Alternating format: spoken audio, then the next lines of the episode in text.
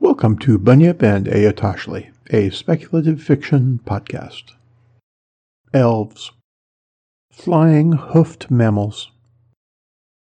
A man that makes a 24 hour flight visiting every household in the world. If these aren't the elements of fantasy, and maybe some science fiction, then I don't know what is.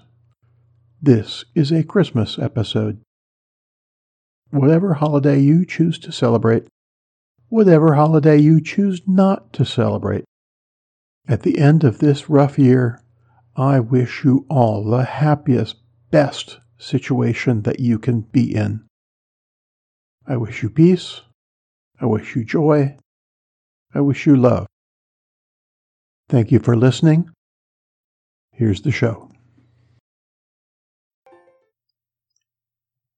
2. The New York Sun. Dear Editor, I am eight years old. Some of my little friends say there is no Santa Claus.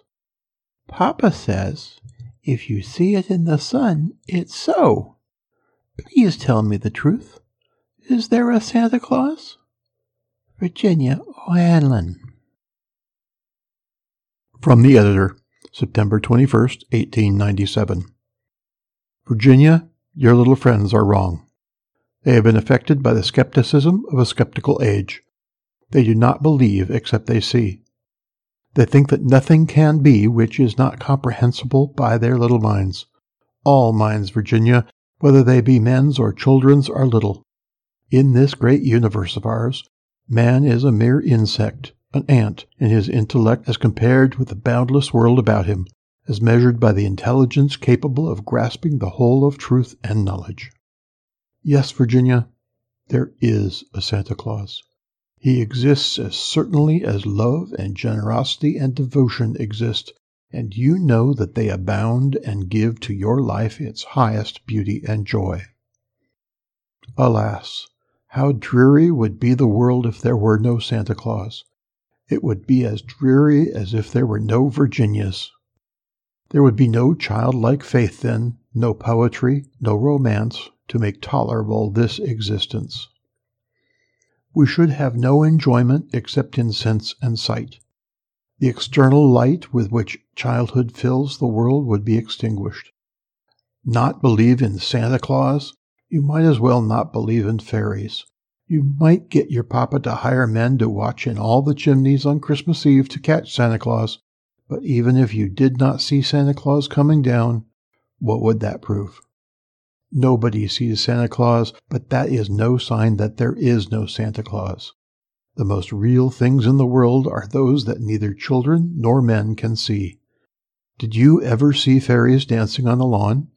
Of course not, but that's no proof that they are not there. Nobody can conceive or imagine all the wonders that are unseen and unseeable in the world. You tear apart the baby's rattle and see what makes the noise inside, but there is a veil covering the unseen world which not the strongest man nor even the united strength of all the strongest men that ever lived could tear apart.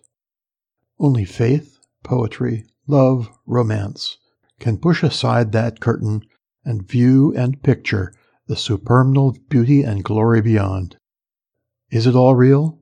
Ah, Virginia, in all this world there is nothing else real and abiding. No Santa Claus? Thank God he lives and lives forever. A thousand years from now, Virginia, nay, ten times ten thousand years from now, he will continue to make glad the heart of childhood.